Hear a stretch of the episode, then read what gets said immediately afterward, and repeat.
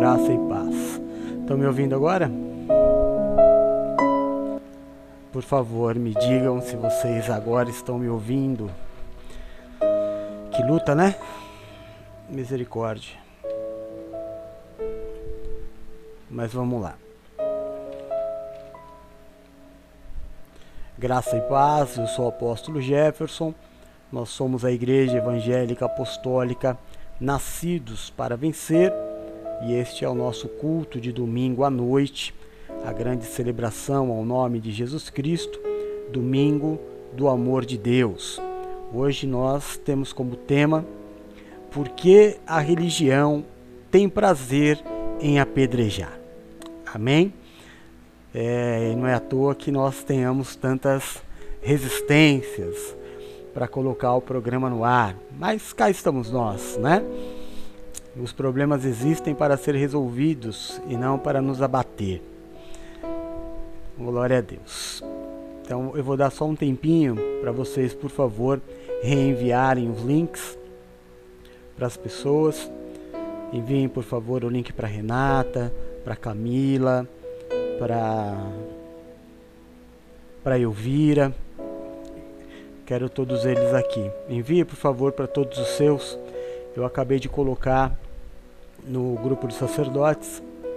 Vamos aguardar cinco minutinhos para que eles possam entrar e se alimentarem também desta palavra. Amém? Em nome de Jesus.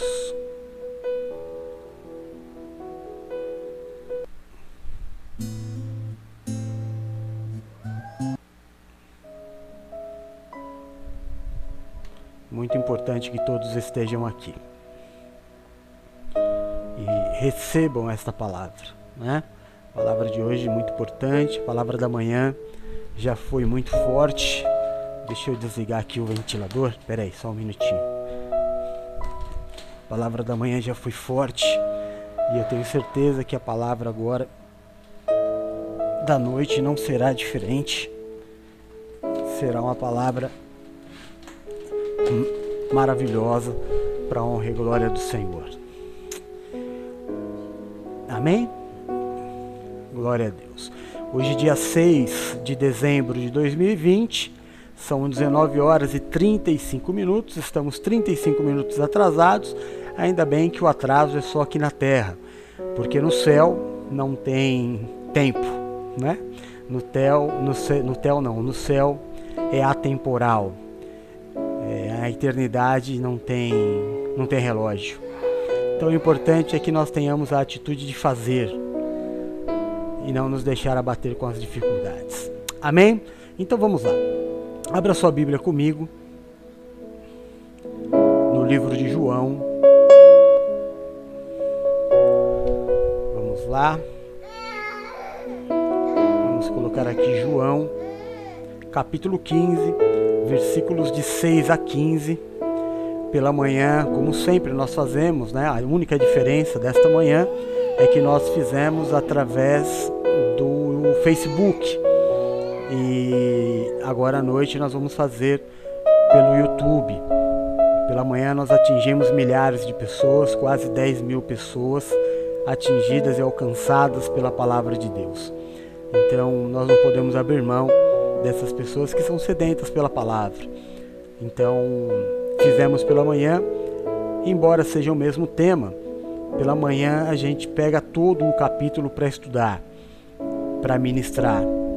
E agora à noite a gente vai, nós vamos nos concentrar é, na passagem da religião, nos, é, o quão danosa é a religião na vida das pessoas. Então é isso que nós vamos ver agora. Marcos capítulo 15. Não é Marcos capítulo 15. Marcos capítulo 15 é da semana passada, né? Não é isso? É Marcos capítulo 10.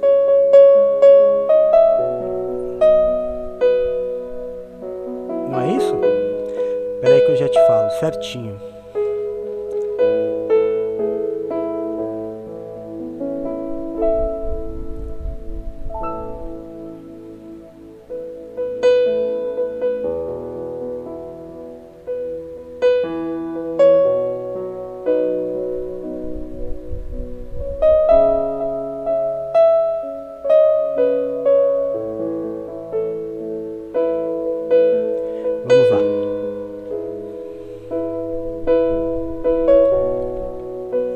Marcos 10 mesmo, tá?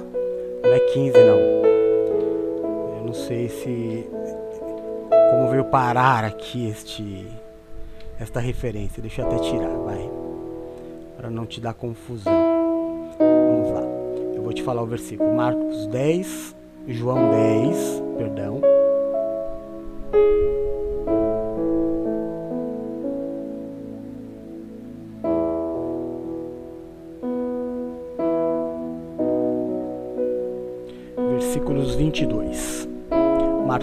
10, 22. Agora sim celebrava-se a festa da dedicação em Jerusalém e era inverno. E Jesus estava no templo, passeando pelo pórtico de Salomão. Os judeus reuniram-se ao redor dele e perguntaram: Até quando nos deixará em suspense? Se você é o Cristo, diga-nos abertamente. Jesus respondeu: Eu já lhes disse, mas vocês não creem. As obras que eu realizo em nome do meu Pai falam por mim. Mas vocês não creem, porque não são minhas ovelhas. As minhas ovelhas ouvem a minha voz, eu as conheço, e elas me seguem. Eu lhes dou a vida eterna, e elas jamais perecerão. Ninguém as poderá arrancar da minha mão. Meu Pai, que as deu para mim, é maior do que todos. Ninguém as pode arrancar da mão do meu Pai. Eu e o Pai somos um. Novamente os judeus pegaram pedras para apedrejá-lo. Amém. Vamos orar, consagrar ao Senhor este tempo, em nome de Jesus. Senhor, nosso Deus e nosso Pai, é no nome do Teu Filho Jesus Cristo que nós nos reunimos como igreja, consagrando a Ti o primeiro dia da semana, através de uma palavra, através de um culto, Cultuar o teu nome, adorar o teu nome é o melhor caminho, é o melhor remédio, é a melhor forma para se começar alguma coisa.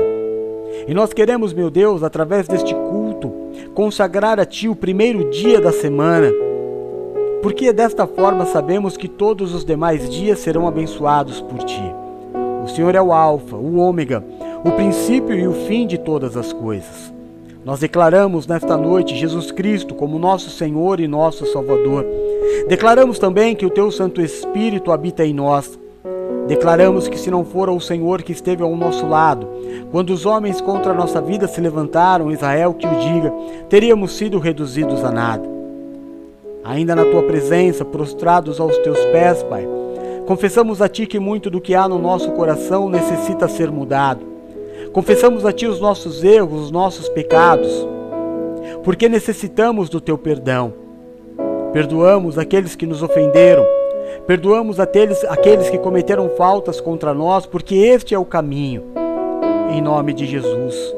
Pai de misericórdia, tira de sobre nós o julgo, a acusação, o peso e a maldição causada pelo pecado. Habilita-nos, Deus de amor, a vivermos a tua vontade, que é boa, perfeita e, agradável, esta palavra na sua plenitude. Abençoa as famílias, Senhor.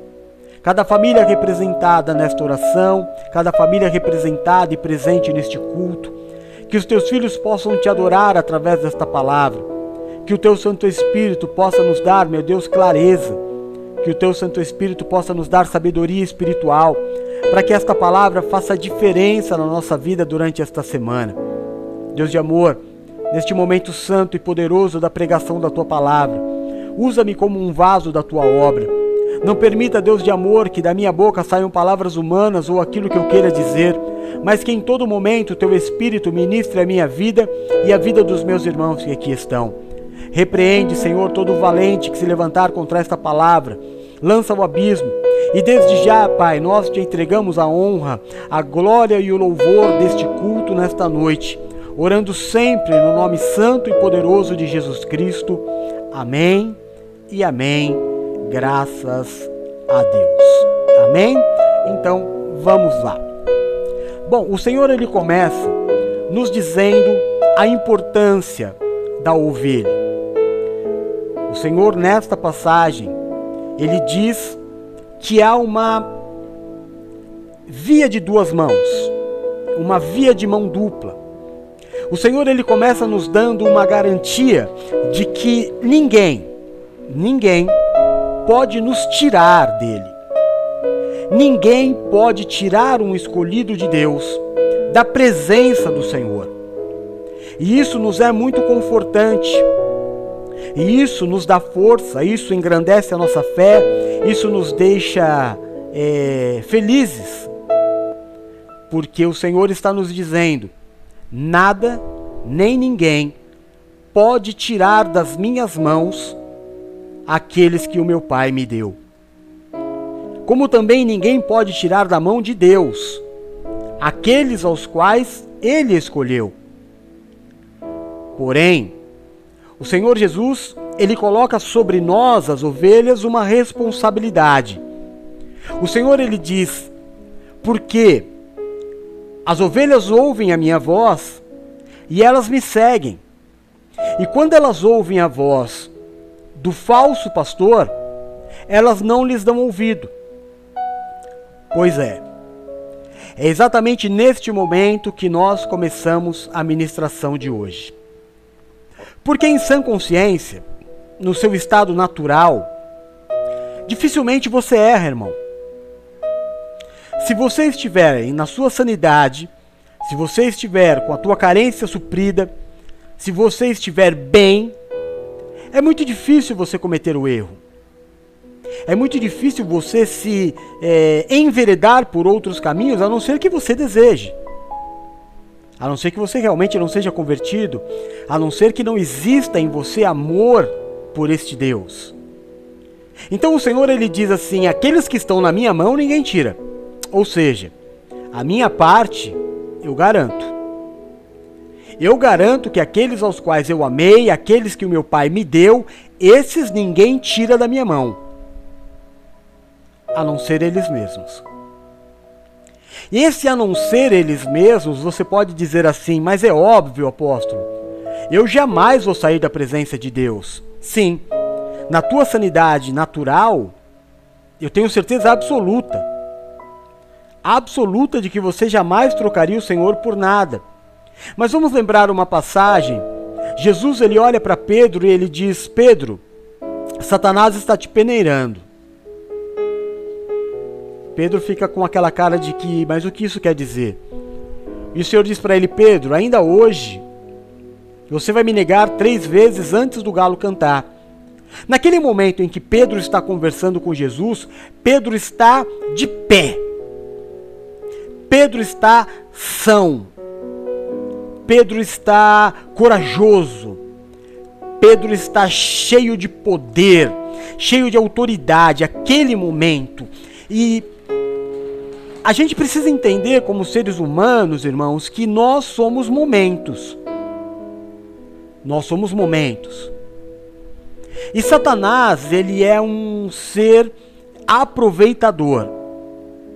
Os demônios são seres aproveitadores.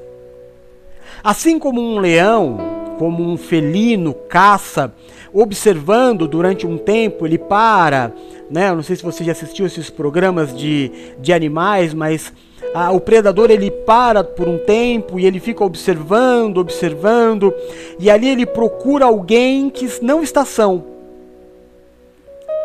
Ele procura uma presa que esteja doente, machucada ou frágil como os mais novos, por exemplo. E então ele observe, quando ele encontra, ele não dá um tiro no escuro. Não pensa você que o leão sai correndo feito um louco e quem eu pegar, peguei. Não. O leão ele sai, aliás, a leoa, né? Porque o leão em si não caça, quem caça é a leoa. Quando a leoa dispara, ela já tem o foco em quem ela vai pegar. Todo mundo corre, eles se espalham. Né? Então a manada, por exemplo, tem lá um, as zebras. Elas vão se espalhar, porque é um ato de defesa, é uma estratégia. Mas não funciona muito porque a leoa quer aquele. E ela vai em cima daquele que ela viu que tem alguma fragilidade. Existe um animal chamado guepardo, é um dos animais mais, mais rápidos da natureza. E quando ele corre, quando ele dá o bote, ele não pode correr muito tempo. Porque ele é tão rápido, tão rápido, que o corpo dele esquenta tanto, que se ele correr mais tempo do que ele pode, ele morre. Então o bote dele tem que ser certeiro. Ele é muito rápido, nenhum outro animal vai conseguir fugir dele, ele não pode errar. Porque daí ou ele não come, ou ele morre por se esforçar demais. Então há um bote certeiro, é assim, exatamente assim que Satanás age.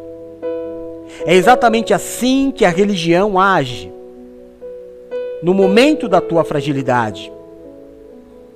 Porque se você estiver bem de saúde, bem na família, se você estiver, é, como é que eu vou te dizer, irmão? É, saúde bem, dinheiro bem, vida sentimental bem, é, trabalho bem. Não vai chegar um pastor para você e falar assim: olha, entrega aí uma, um desafio de dois mil reais, dez mil reais. Você vai falar: esse cara tá louco. Não é para mim, eu não preciso disso. Você consegue pensar. Você consegue ponderar o certo e o errado. O problema não é esse. O problema é quando você está frágil. Um bom exemplo para te dar é quando Jesus Cristo foi batizado. E o Espírito Santo de Deus levou Jesus Cristo ao deserto e ali ele permaneceu 40 dias e 40 noites sem comer, em jejum. E houve um determinado momento em que a palavra de Deus ela diz: "E Jesus então, depois de 40 dias e noites, sentiu fome". Neste momento, em nenhum outro, neste momento, Satanás se apresenta a Jesus.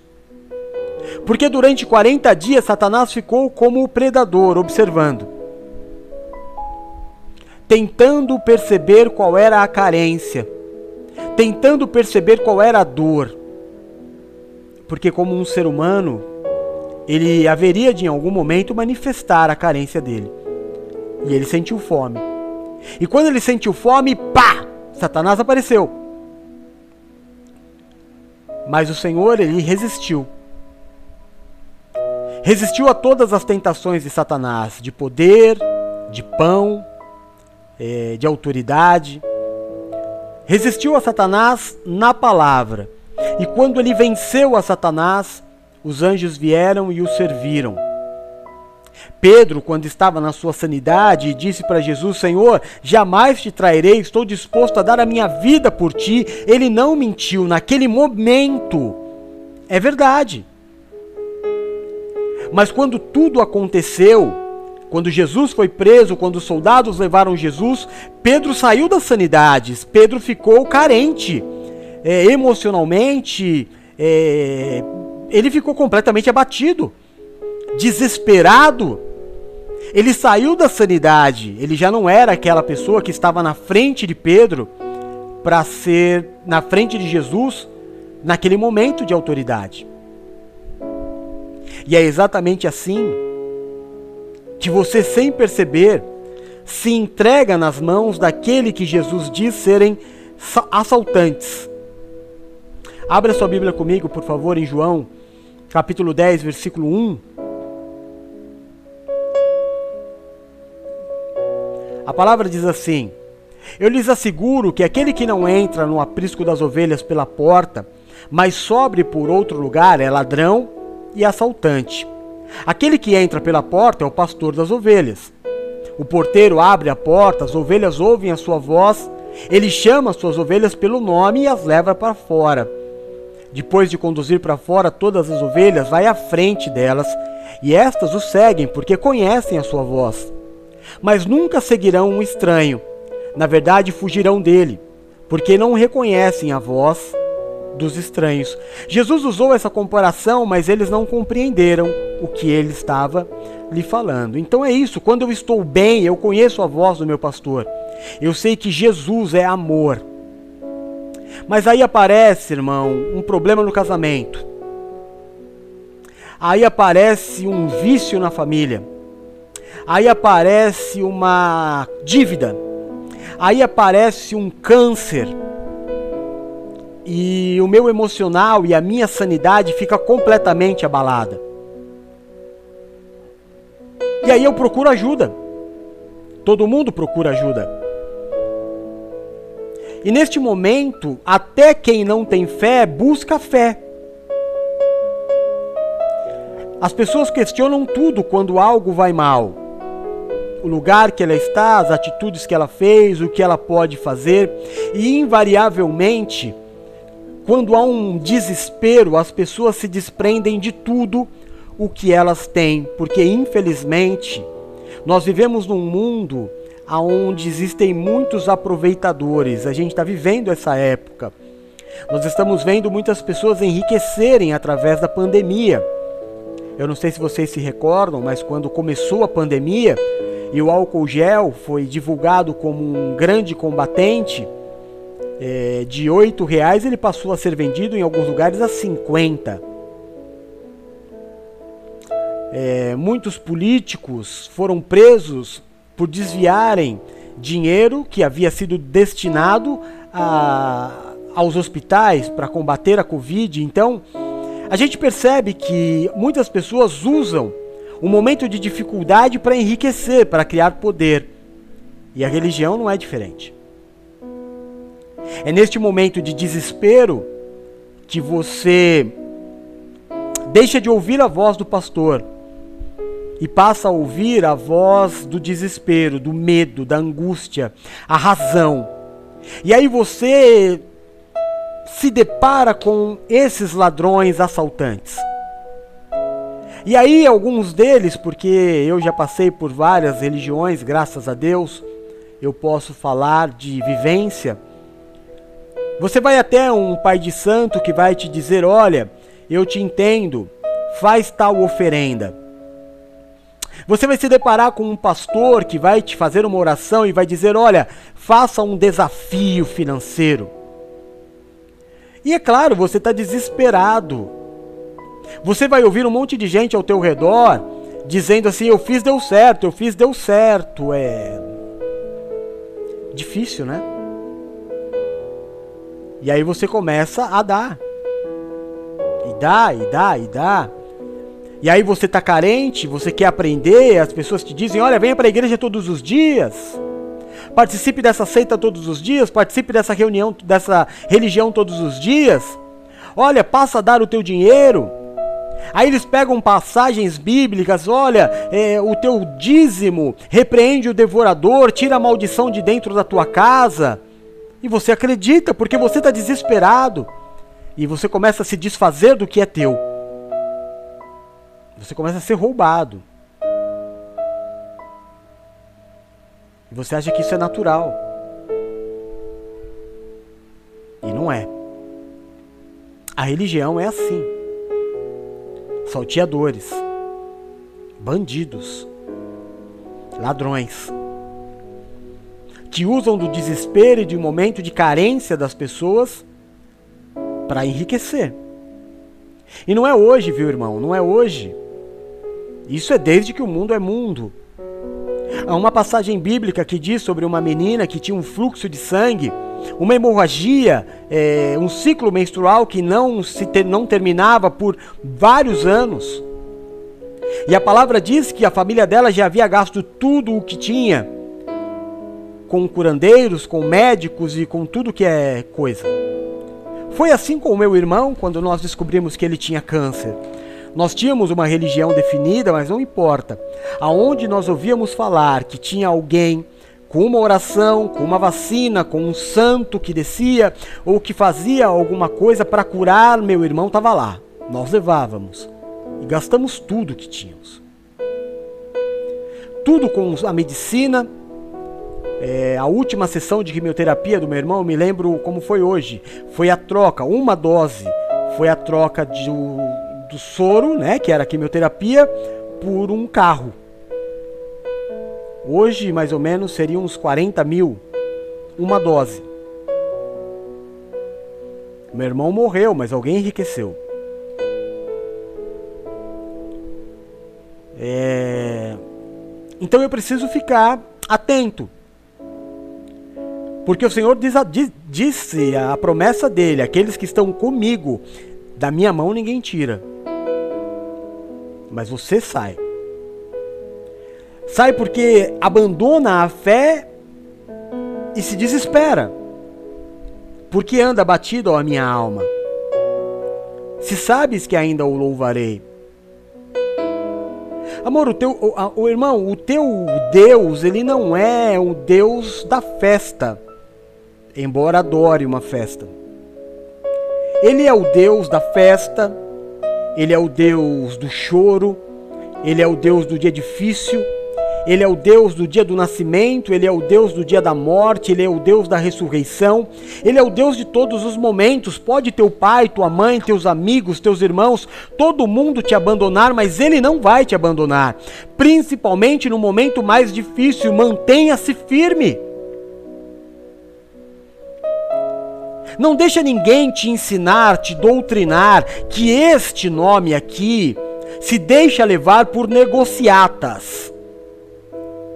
Não deixe ninguém te fazer acreditar que Jesus Cristo se move por dízimos, ofertas ou desafios financeiros. Não é assim. É pela graça.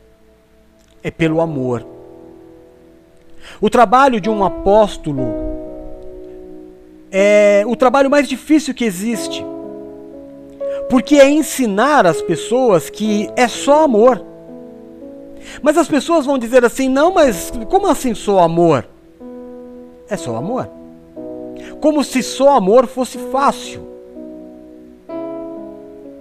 Porque nós vivemos desde a infância, irmão, aprendendo a meritocracia. Eu trabalho para receber. Eu vou comprar pão na padaria e por ter ido comprar o pão na padaria, o meu pai me dá o troco. Então eu vou aprendendo que é através de uma ação que eu tenho uma, uma recompensa e a minha vida vai sendo assim. E aí eu não consigo, não consegue entrar na minha cabeça que Deus me ame de uma forma é, que não é assim. Que Ele simplesmente me amou, que Ele simplesmente se entregou que ele simplesmente sofreu os, por causa dos meus pecados, morreu por causa dos meus pecados e ressuscitou. E me amou. E além de me amar, me escolheu. E jamais, em momento algum, apontou o dedo para mim, como a religião, por exemplo, dizendo ou você muda ou eu te abandono. Muito pelo contrário.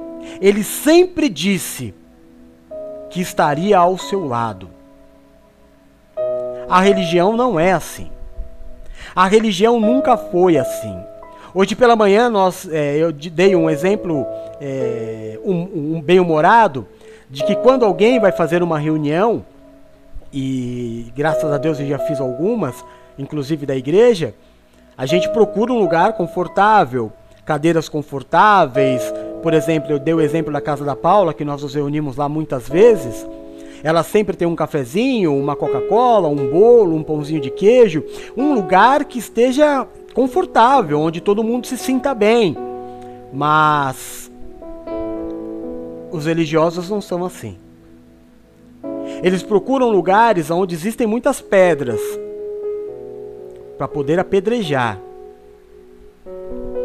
Porque o prazer do religioso é fazer uso da autoridade.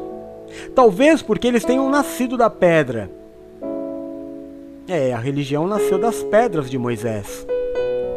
E talvez por não entenderem, é que, é que o judaísmo ele é uma religião bem complexa, né? Tem o judaísmo e tem a cabala, é, porque tem o que foi escrito e tem a explicação do que foi escrito. Tem a tradição, e nem são todos aqueles que estudam a cabala mas querem insertar o judaísmo dentro da liberdade do cristianismo. E então torna-se difícil, porque quando eu vou buscar a Cristo, numa igreja dita cristã, eu sou obrigado a ouvir 15, 20, 30, 40, 50 minutos, às vezes uma hora, um pastor me convencendo que antes de tudo eu tenho que dar. Porque se eu não der, eu não estou apto. Porque se eu não der o dízimo, se eu não der uma oferta, se eu não participar do desafio, se o aluguel da igreja não for pago, se não sei o que não for pago, então eu não faço parte. E quando menos perceber dentro da religião, eu não só me tornei um dizimista obrigatório, um ofertante obrigatório, participei de desafios que eu não queria participar, como eu tenho dois, três carnês para pagar. Como se já não bastassem os meus. Quer dizer, a, a, a, religião ela é meio que um mercado. Um, um... E como todo mercado, irmão, você compra, se não paga, você é protestado. E quando você está dando fruto para a religião, você é muito bem-vindo. Quando você é uma pessoa de muitas posses e está disposto a dizer que você tem muitas posses porque foi abençoado por aquela religião, não por Jesus, por aquela religião, porque você é dizimista fiel, ofertante fiel, fez tal desafio, entregou tal dinheiro, deu o carro, deu a casa, e por isso o milagre aconteceu, não foi pela graça de Cristo, não foi pelo sacrifício de Cristo, foi porque você fez um sacrifício a mais, porque o sacrifício dele não valeu porque a obra dele na cruz não foi completa. Agora um, é necessário uma, uma emenda, uma medida. Além do sacrifício perfeito de Cristo, eu ainda sou obrigado agora, porque o está consumado de Cristo na cruz não está tão consumado assim.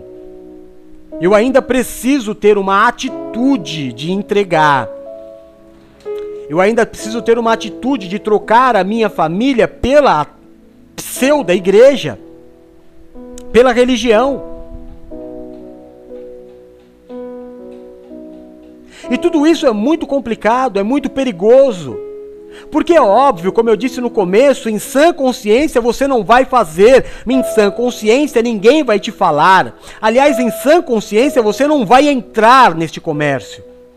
O problema é que nós somos assolados todos os dias com problemas matrimoniais, com problemas da família, com problemas de saúde, com problemas financeiros, com problema do desemprego, com problema da pandemia, e aí a televisão ela vem e ela joga, olha, vem aqui participar de tal reunião, e você por trás, você não sabe que é um comércio.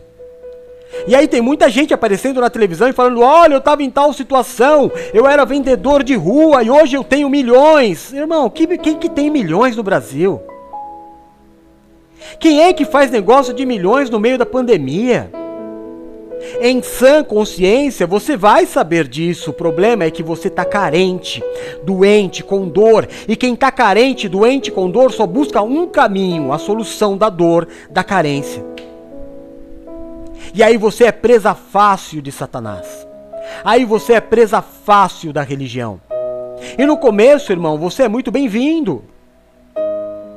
Porque todo mundo sabe que no começo você vai fazer tudo. Você vai fazer prova de tudo. Você vai acreditar no pastor, você vai acreditar no seu discipulador, você vai participar de aulas, você vai ter a visão da visão. Você vai aprender a colocar a camiseta da, da, da religião. Você vai se tornar um fanático pela religião. Até vão colocar na tua cabeça que os teus bens não te pertencem, que os teus bens pertencem à religião. E enquanto você estiver nesse ritmo, até porque acaba, né, irmão? Eu não sei se você sabe, mas bem é, um, é algo findável. Você vai dar o carro uma vez, duas, depois você vai ter mais para dar. Você vai perrapar o teu dinheiro da caderneta de poupança, como se você colocar no YouTube você vai ver dezenas de líderes espirituais dizendo: pega tudo que você tem e entrega. Vai chegar uma hora que não vai ter mais. E aí você vai se tornar desinteressante para a religião. É nessa hora que a pedra começa a voar. Porque nessa hora você vai começar a falar: Pera aí! Não aconteceu comigo. Shhh, cala a boca! Cala a boca! Pecador! Não aconteceu com você? Porque esse mês você dizimou? Esse mês você entregou o desafio? Não, mas eu não tenho. Arrumasse? Aonde está a tua fé? Ou seja, a culpa toda é sua. Começam as pedras. E aí você começa a acreditar que a culpa é sua mesmo. Poxa, não aconteceu porque eu não tenho fé. E agora eu não tenho mais para entregar. Aí você começa a ir para a igreja, perdão, para a religião, é, para vender marmita, para ter um dinheiro que você não tem mais para dar, então agora você quer trabalhar. Então eu trabalho para dar é, dinheiro para. E aí você faz questão de mostrar para o teu líder, olha, eu não tenho dinheiro, mas estou aqui trabalhando. Só que já não é mais a mesma coisa. E o olho dele já não brilha quando te vê. Ele te trata meio que como um coitado. Ele te abraça, ele fala, olha, você vê, trabalhador, muda o jeito. E existem milhares de pessoas machucadas. Existem milhares de homens de Deus totalmente destruídos por causa deste sistema religioso, por causa das pedradas que tomam. Nunca teve uma passagem de Jesus pegar uma pedra e ameaçar alguém, muito pelo contrário, as passagens são de Jesus tirando as pedras das mãos dos religiosos que queriam apedrejar os pecadores, ou seja lá quem for. Nessa passagem que nós lemos, eles queriam apedrejar Jesus. Quanto mais você, irmão. Se eles quiserem, quiser, quiser, que, opa, engasguei. Se eles queriam apedrejar Jesus, quanto mais você.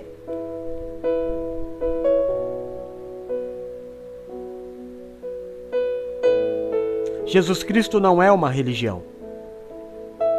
Jesus Cristo não é uma história a ser contada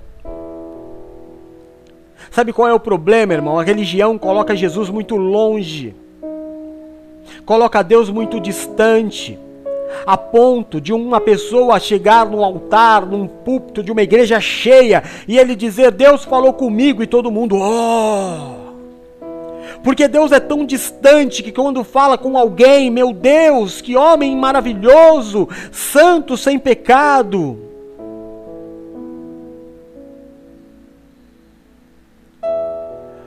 O que você precisa saber é que Jesus Cristo foi assassinado pela religião, como foi pregado a semana passada.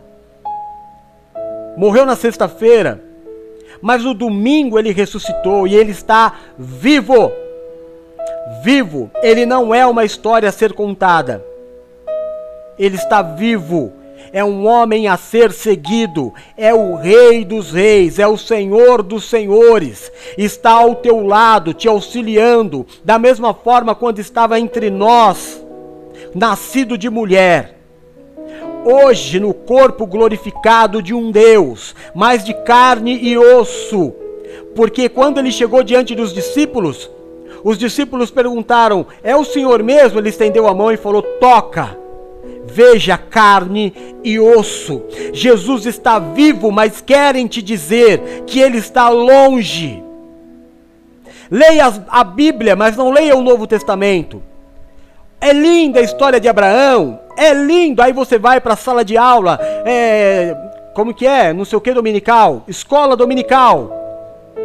Eu vou ouvir sobre os patriarcas judaicos. Eu vou ouvir sobre os, os profetas judaicos.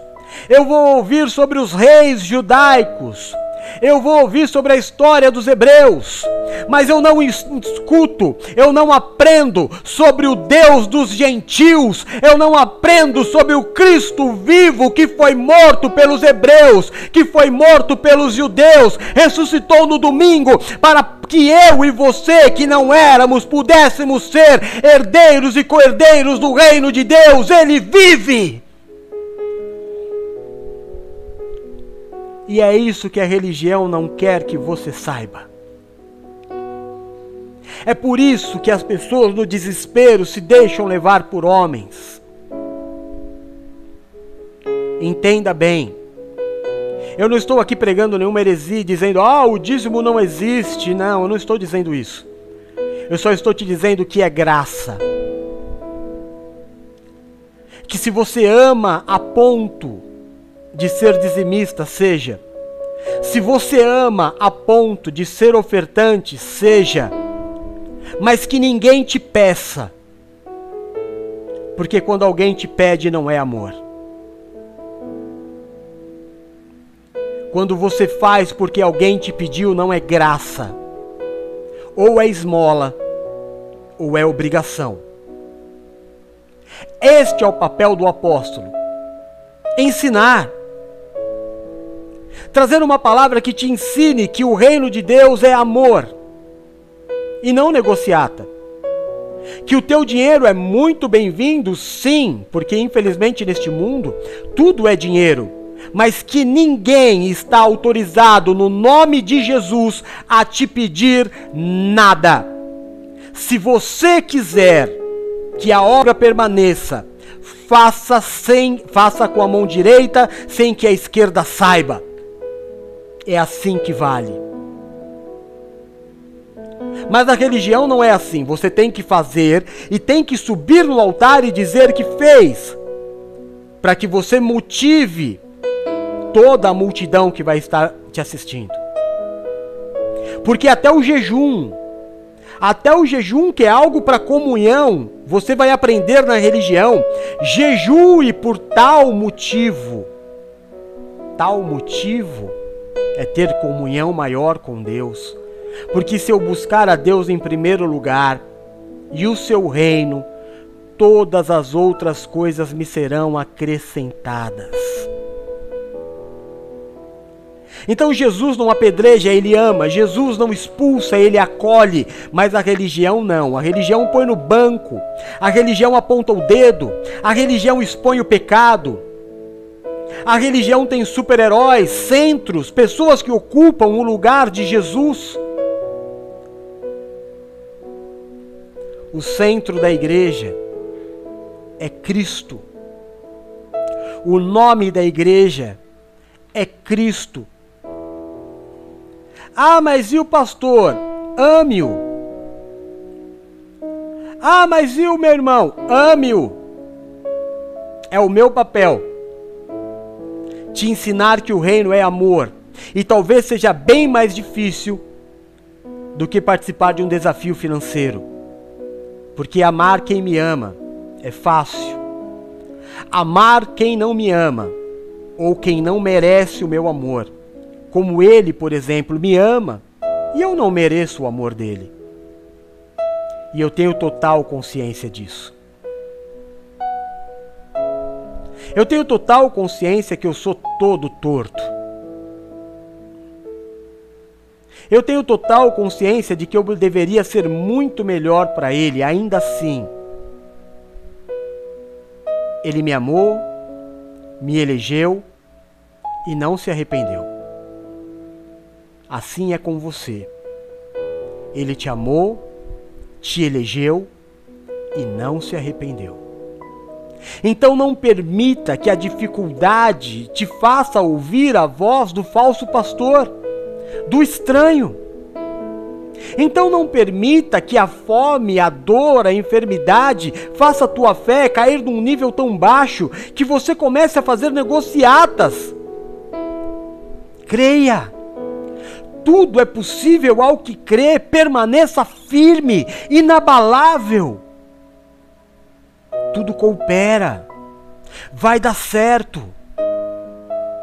Se for para o teu bem, vai dar certo. Você não precisa se preocupar. Amém? Fica firme. Aprenda a ouvir a voz do Senhor que é só amor. Mas a religião vai continuar durante todo o resto da humanidade, até os últimos dias, como diz o livro do Apocalipse, apedrejando. E existem alguns motivos pelos quais a, a religião apedreja. Posso pregar? Vamos lá. Antes, vamos só ler o, o, o último versículo aqui. Versículo 30. Jesus diz assim: Eu e o Pai somos um. 31. Novamente, os judeus pegaram pedras para apedrejá-lo. Pois é, quiseram apedrejar Jesus.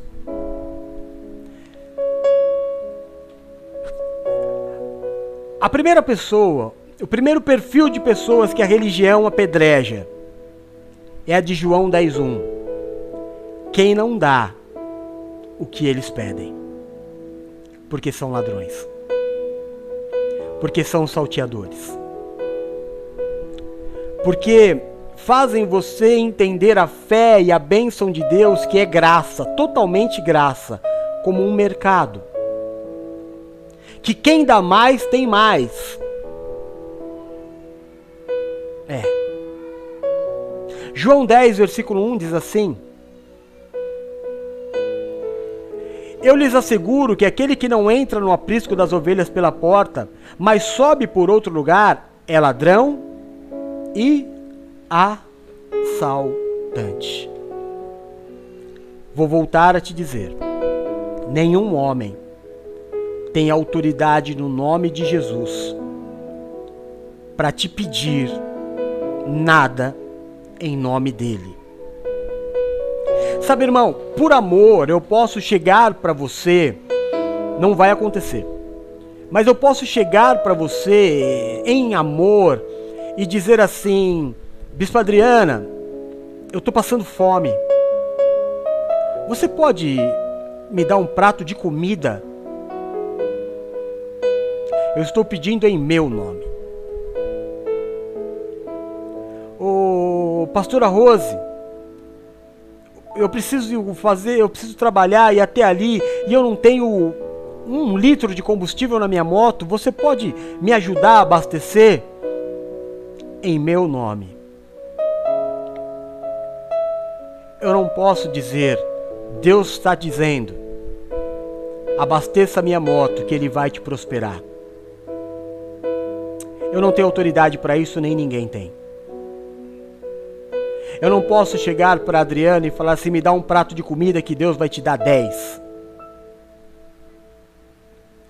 Dar um prato de comida é uma obrigação.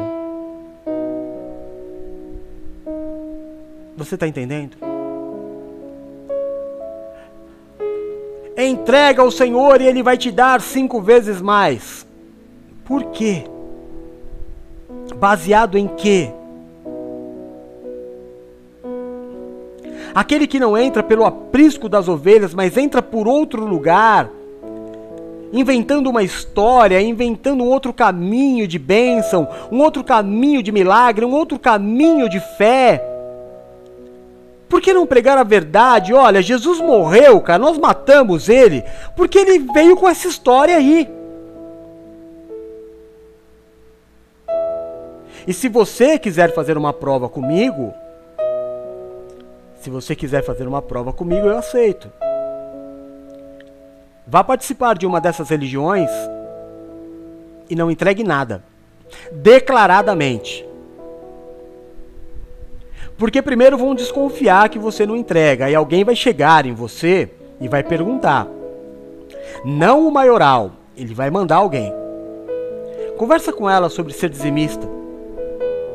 Aí a pessoa vai chegar e vai falar: Ô, oh, escuta, você já ouviu falar do dízimo? Chega para ele e fala assim: Sim, já ouvi falar e não sou. E não serei. E veja dali para frente como você vai ser tratado. Se você não for tratado diferente, por favor, me envie um e-mail. Eu quero ir até essa religião e dar um abraço no pastor. Mas eu duvido muito. Eu não estou falando a igrejinha do bairro, tá, irmão? Eu não estou falando pessoas sérias, eu não estou falando homens de Deus, porque existem milhares de homens de Deus. Existem milhares de homens de Deus neste momento pregando a mesma coisa que eu estou pregando. Só que existem milhares de outros homens. Enquanto eu estou pregando aqui há 54 minutos, ele ainda está convencendo as pessoas a entregar dinheiro. Então faça o que eu estou te pedindo, faça essa prova e veja se você não será apedrejado. A segunda, eles apedrejam quem não é igual, quem não se veste igual, quem não fala igual, quem não tem a Bíblia igual. Porque agora é uma moda, né? Nessas igrejas comerciais, cada um tem a sua Bíblia. Isso é um perigo, Irmão, isso é um perigo. É um perigo você pegar a Bíblia que o camarada fez as anotações, porque você vai ter dúvida e você vai lá, como se você estivesse na igreja, entendendo a Bíblia como ele quer que você entenda. Meu Deus! Se fosse para ser assim, a Bíblia teria vindo assim. Eles querem que você seja igual. Irmão, não é assim. Se você é pai de dois filhos, você sabe que os dois não são iguais. Não só em comportamento, como em personalidade, tudo. Aparência. Mas a religião exige. Até, sabe para quê? Para que aqueles que estão chegando sintam-se desconfortáveis em não ser igual. E aí ele olha toda aquela organização, todo mundo agindo da mesma forma, com o cabelo igual, né? Seguindo o mesmo padrão, e ele fala: Bom, se todo mundo faz, eu faço também. E aí ele passa a ser mais um.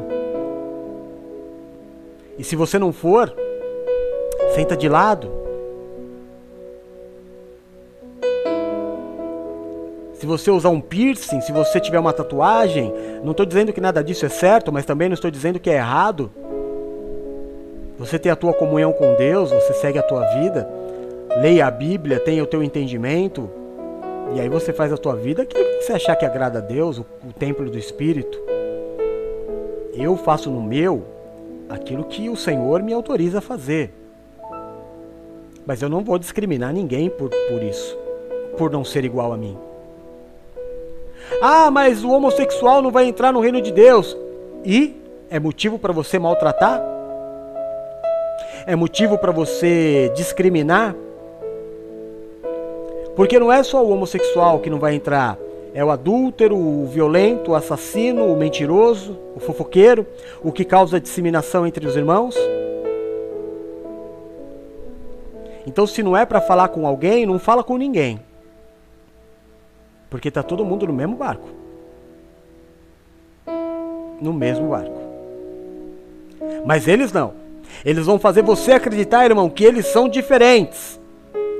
Que na casa deles tudo é perfeito. Que a mulher dele é extremamente submissa ao pastor. Que na casa dele não tem briga. Que os filhos são perfeitos. Educação exemplar, até porque na casa dele não é ele que fala, é Deus. Então ele não tem problema, ele não peca. Ele é acima de todos os outros. E aí você acredita. João 10, 16, vamos ler?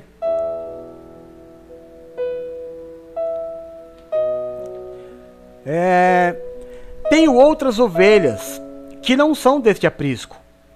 É necessário que eu as conduza também. Elas ouvirão a minha voz, e haverá um só rebanho e um só pastor. Vai ter um só rebanho, mas não é só de ovelha branca. Ovelha branca, malhada, preta, ovelha gorda, ovelha magra. Tem muitas outras ovelhas que não são nem desse aprisco e que eu preciso ir buscar. Mas tem gente que está participando de tantas religiões que ele aprendeu que a religião dele é a única certa. Que o pastor dele deveria ser o pastor do mundo, porque esse pastor é o cara. E eu dou a minha vida por ele, viu? É. Aliás, eu gosto mais do meu pastor do que meu pai. Eu gosto mais do meu pastor do que com a minha mãe. Eu tenho coragem de me abrir com o meu pastor, mas eu não me abro com meu pai. Ô pastor, você está mandando bem, hein? Você está causando uma divisão na família maravilhosa. Parabéns, pastor. Você é um exemplo mesmo, você é uma santidade. A função do apóstolo é pregar o amor, ensinar as pessoas o valor da família. Que divórcio não tá com nada. Que desistir não tá com nada. Que o legal é permanecer.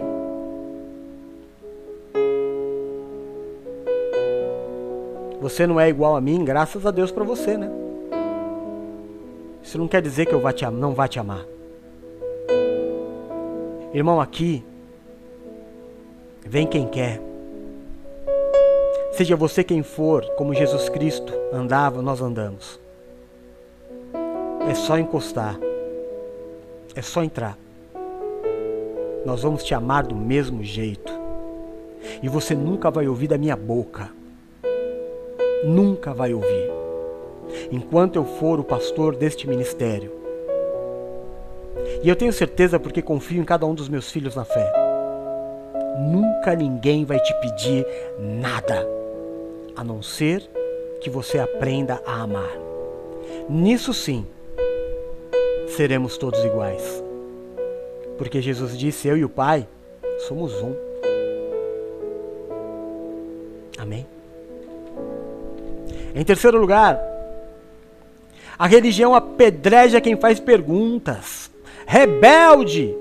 Não, quem faz pergunta não é rebelde. Irmão, diz uma coisa para mim.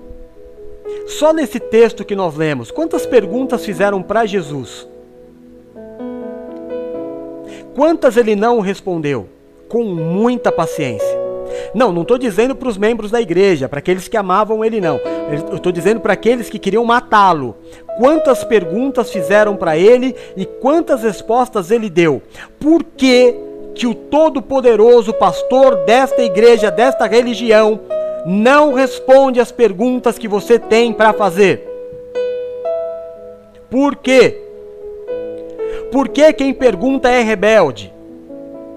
Por que quem pergunta tem que tomar pedrada? Por que quem pergunta é tido como, ah, esse aí é, é complicado, esse é problema, deixa de lado.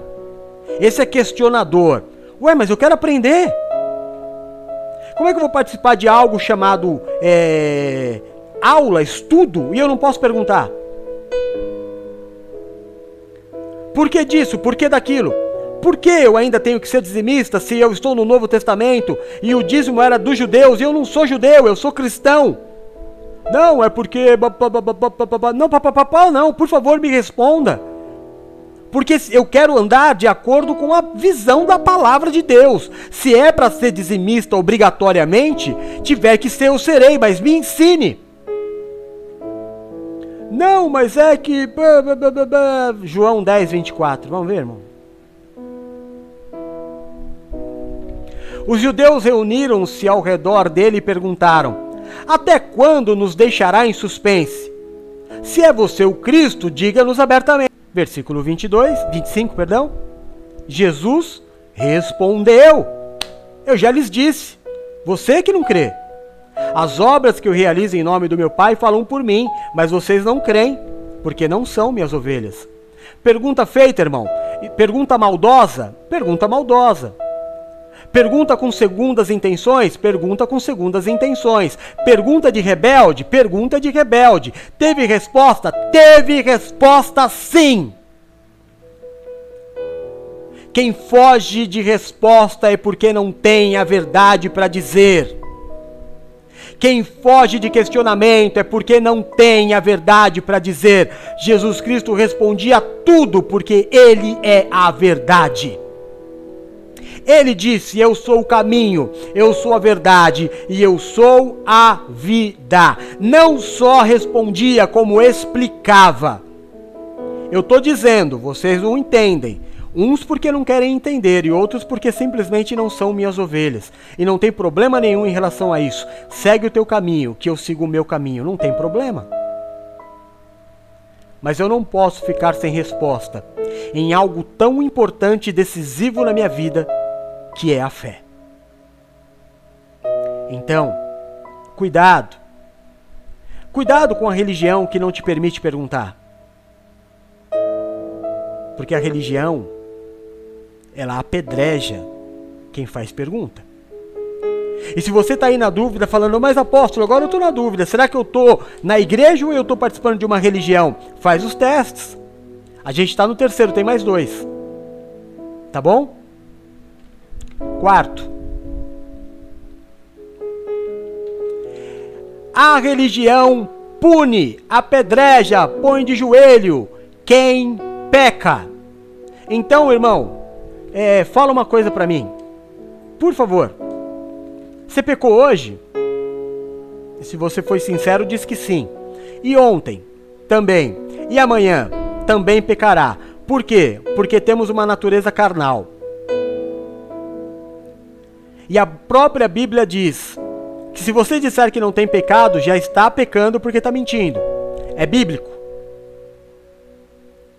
Então eu não posso crucificar a pessoa que errou diferente de mim. Né, Bispo Adri? Foi isso que você ensinou sexta-feira? Foi isso que você ensinou sexta-feira.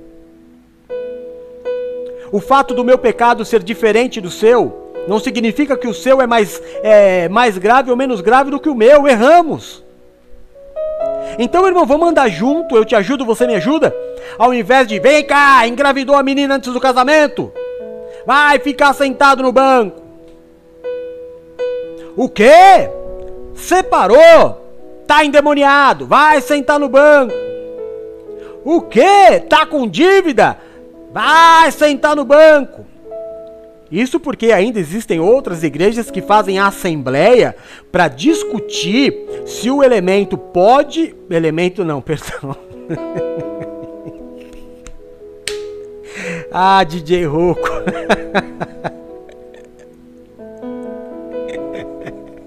Desculpa, irmão faz assembleia para descobrir, discutir se o membro pode permanecer na igreja ou vai ser expulso porque cometeu algo errado. Isso não é cristão. Isso é religião.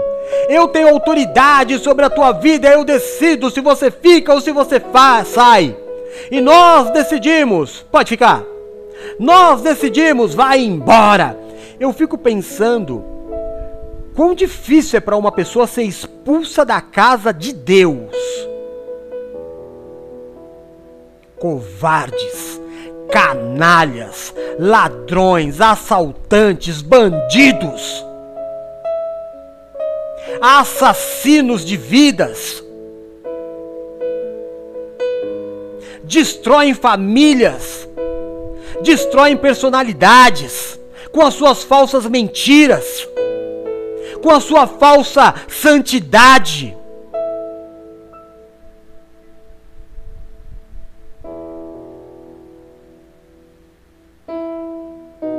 Olha os noticiários, irmãos.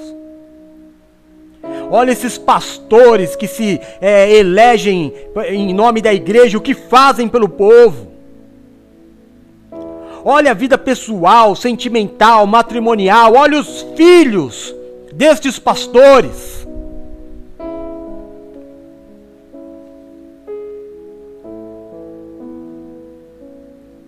Você não tem nada de diferente. Você não tem nada de errado que eu também não tenho. Tenha. Somos semelhantes. Somos próximos. Você é o meu próximo. Eu sou o teu próximo. Ame o teu próximo como a ti mesmo. Eu não fumo, mas tenho outros pecados sou teimoso, sou turrão, sou autoritário. Eu não bebo, mas sou tudo isso que eu te disse, sou cabeça dura. Talvez você beba, fume, seja cabeça dura, teimoso, tudo e ainda assim vai andar comigo e juntos a gente vai melhorando a cada dia, não pela pancada, não pelo medo da pedra, mas para olhar por Cristo e falar: por amor a Ele eu vou tentar melhorar, por amor a Ele eu vou me esforçar, porque Ele me amou primeiro, eu vou amá-lo também, porque Ele me escolheu e não eu escolhi a Ele. No momento onde ninguém me queria, Ele me quis e o mais louco de tudo é que ele não se arrependeu de ter me escolhido. E quando eu digo eu, eu estou dizendo você. João 10, 28, 29. Cadê? Eu vou achar aqui muito pequenininho para mim, irmão. Diz assim: Eu lhes dou a vida eterna, e elas jamais perecerão ninguém as poderá arrancar da minha mão. Meu Pai, que as deu para mim, é maior do que todos. Ninguém as pode arrancar da mão do meu Pai. Ninguém pode te arrancar da mão de Deus. Ai, ui, você viu? O irmão pecou, caiu da graça. Uh.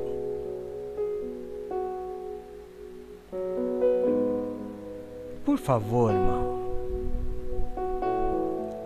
Quem tem autoridade sobre a graça é Cristo. Não é você. Não é o que você faz, não é o que você deixa de fazer. O Senhor, ele diz que ainda, presta atenção na palavra de amor, ao invés de ficar ouvindo a palavra desses bandidos. Ainda que você seja infiel, ele vai permanecer fiel. Nem a distância, nem a profundidade, nem as coisas de hoje, nem as que estão por acontecer, nem as coisas da terra, debaixo da terra, ou as de sobre a terra, nada pode te separar do amor deste Deus, é amor deste Deus. Por favor, acorda. Ainda dá tempo de você se salvar da religião.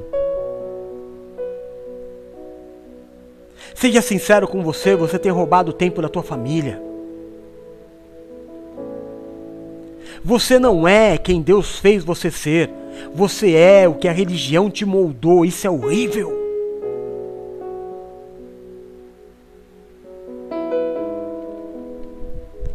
E em último lugar, para nós terminarmos,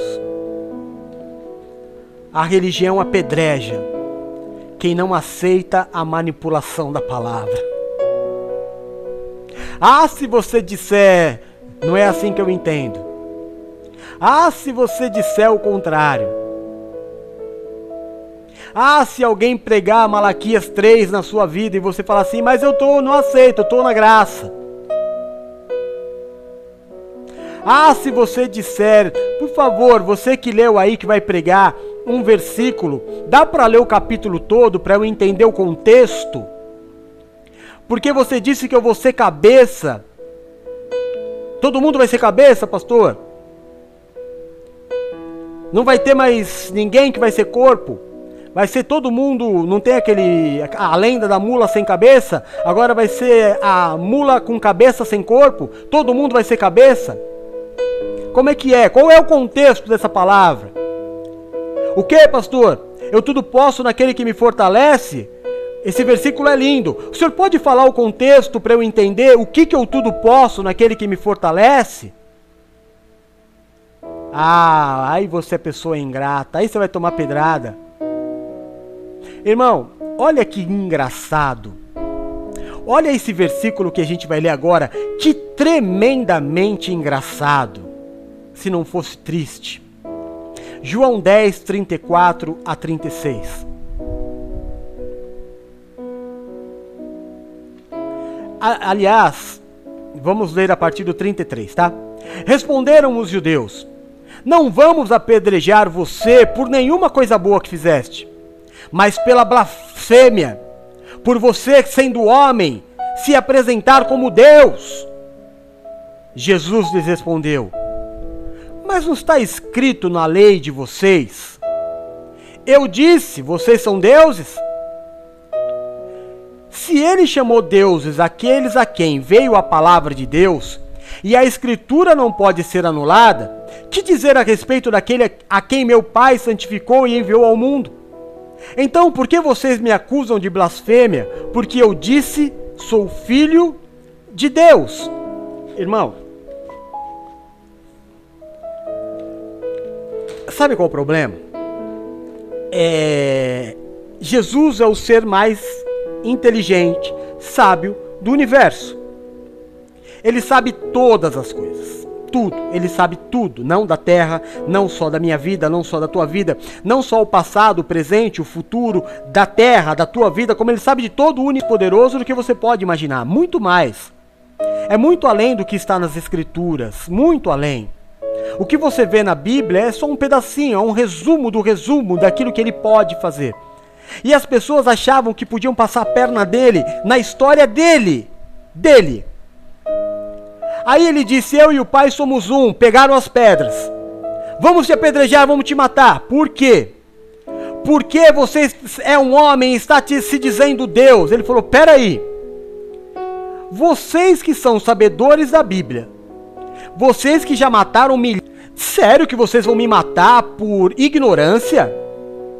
Porque vocês lutam tanto, vocês matam pessoas pela veracidade da palavra. A pessoa não tem direito de errar no que está na palavra. E agora eu, por dizer que sou filho de Deus, Salmo 82, 6 está dizendo que todos os que recebem a palavra são deuses. E vocês querem me matar? Ah! Vai dizer vocês que sabem tudo não conheciam essa passagem? Aí um olhou pro outro, o outro olhou pro um. E aí, falou, e agora que ele conhece, hein? Ah.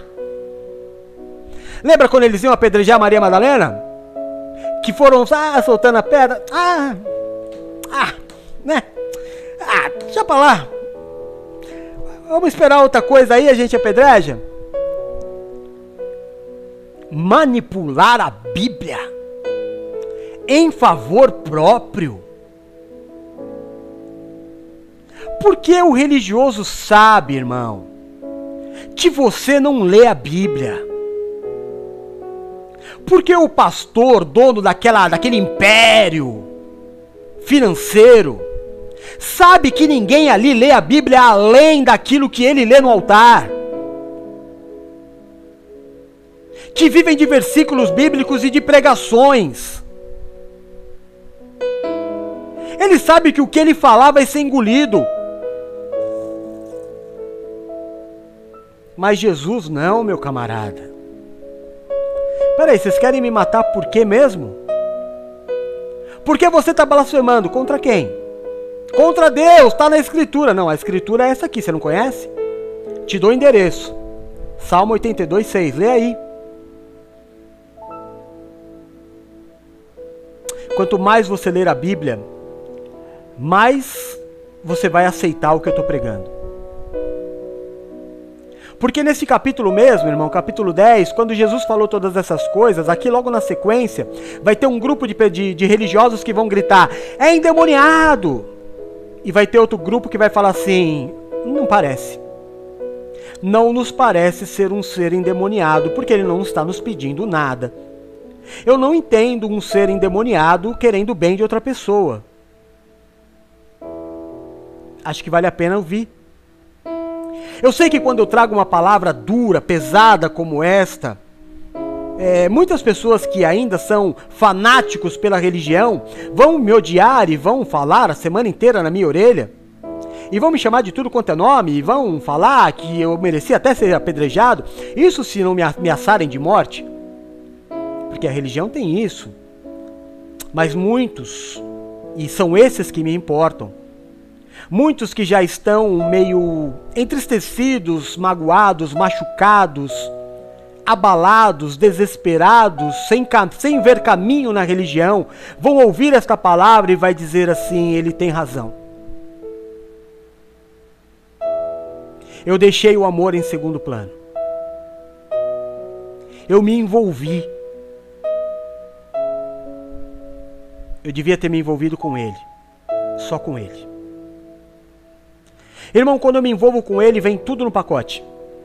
Vem família, vem amigos, vem irmãos, vem, sabe, tudo que eu preciso está no pacote. Nele. Não desse pastor aí que você nunca foi na casa. Que nunca foi na tua casa. Mandou outros pastores, né?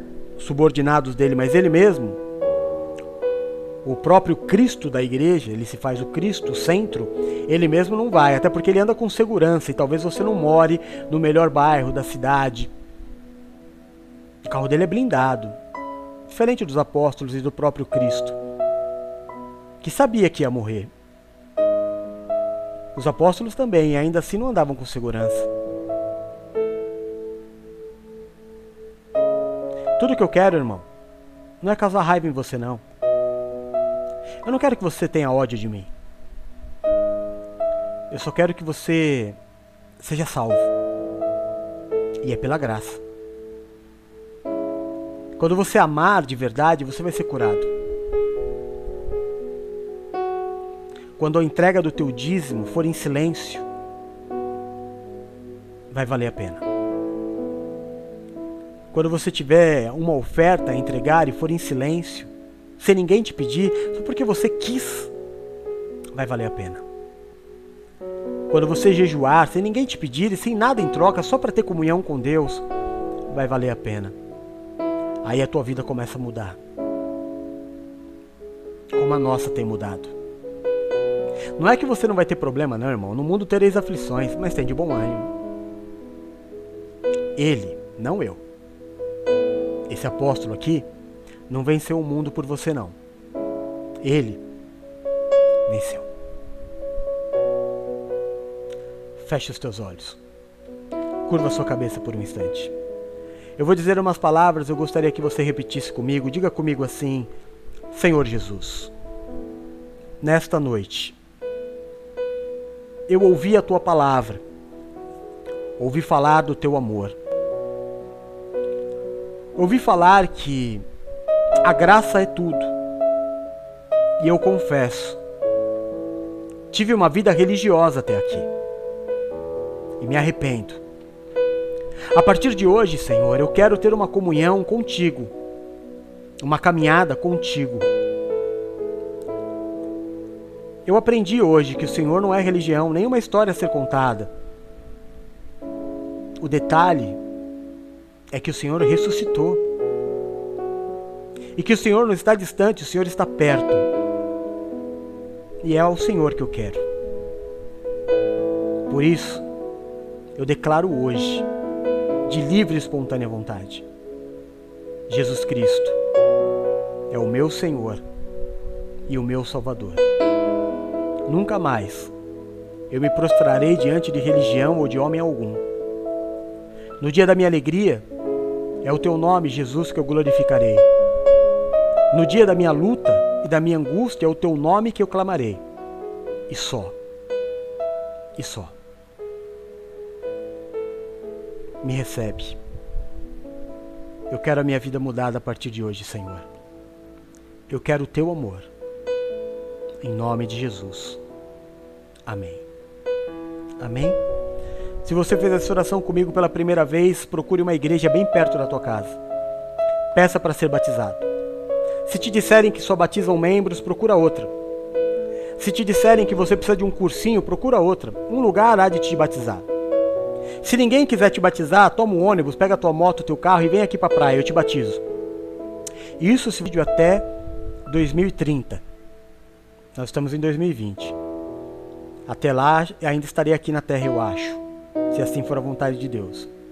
Aí você vem para cá e fala: Ah, tua pregação, eu quero ser batizado, eu te batizo. Mas se alguém te batizar por aí, ótimo. Não fique nessa igreja, só se batize. E a partir do seu batismo, comece a ler a Bíblia. Assim como você não escolheu teu pai nem a tua mãe, você não vai escolher a tua igreja e também não vai escolher o teu pastor. Deus tem para você uma igreja e um pastor que vai te amar, que vai te ensinar. E você vai desenvolver os teus dons num lugar que ele tem para você. Vai escolher segundo a tua carne, nem a igreja mais bonita, nem a maior, nem a mais confortável. Você vai para onde ele te enviar. E lá você vai ser feliz. Enquanto isso, anda com a gente aí. Se preocupa. Aqui não tem religião. Todo mundo é bem-vindo. Você é meu irmão. Quando eu estiver pregando, pode vir. A gente tem culto todo dia. E ainda tem um programa à noite que é pura brincadeira. Muito bom humor. Você é bem-vindo. Sempre bem-vindo. Até o momento que Deus te der o teu lugar. Aí você vai. Amém? Pensa nisso. Vamos orar? Vamos agradecer a Deus por mais uma palavra, por mais um dia. Vamos agradecer a Deus por esse tempo tão precioso. Mas eu queria que você não orasse comigo. Eu queria que você orasse. Eu queria que Deus ouvisse a tua oração. Eu queria que você se colocasse de joelho agora, irmão, sabe? Eu queria, queria. Tô mandando não, aqui é graça, tudo é amor. Mas se você se colocasse agora, só dizendo assim, Senhor, eu quero teu amor. Eu sei que eu preciso de muita coisa, Senhor, e como eu preciso. Tantas coisas, meu Deus, que eu sou carente, mas uma eu preciso mais do que todas: o teu amor, o teu caminho.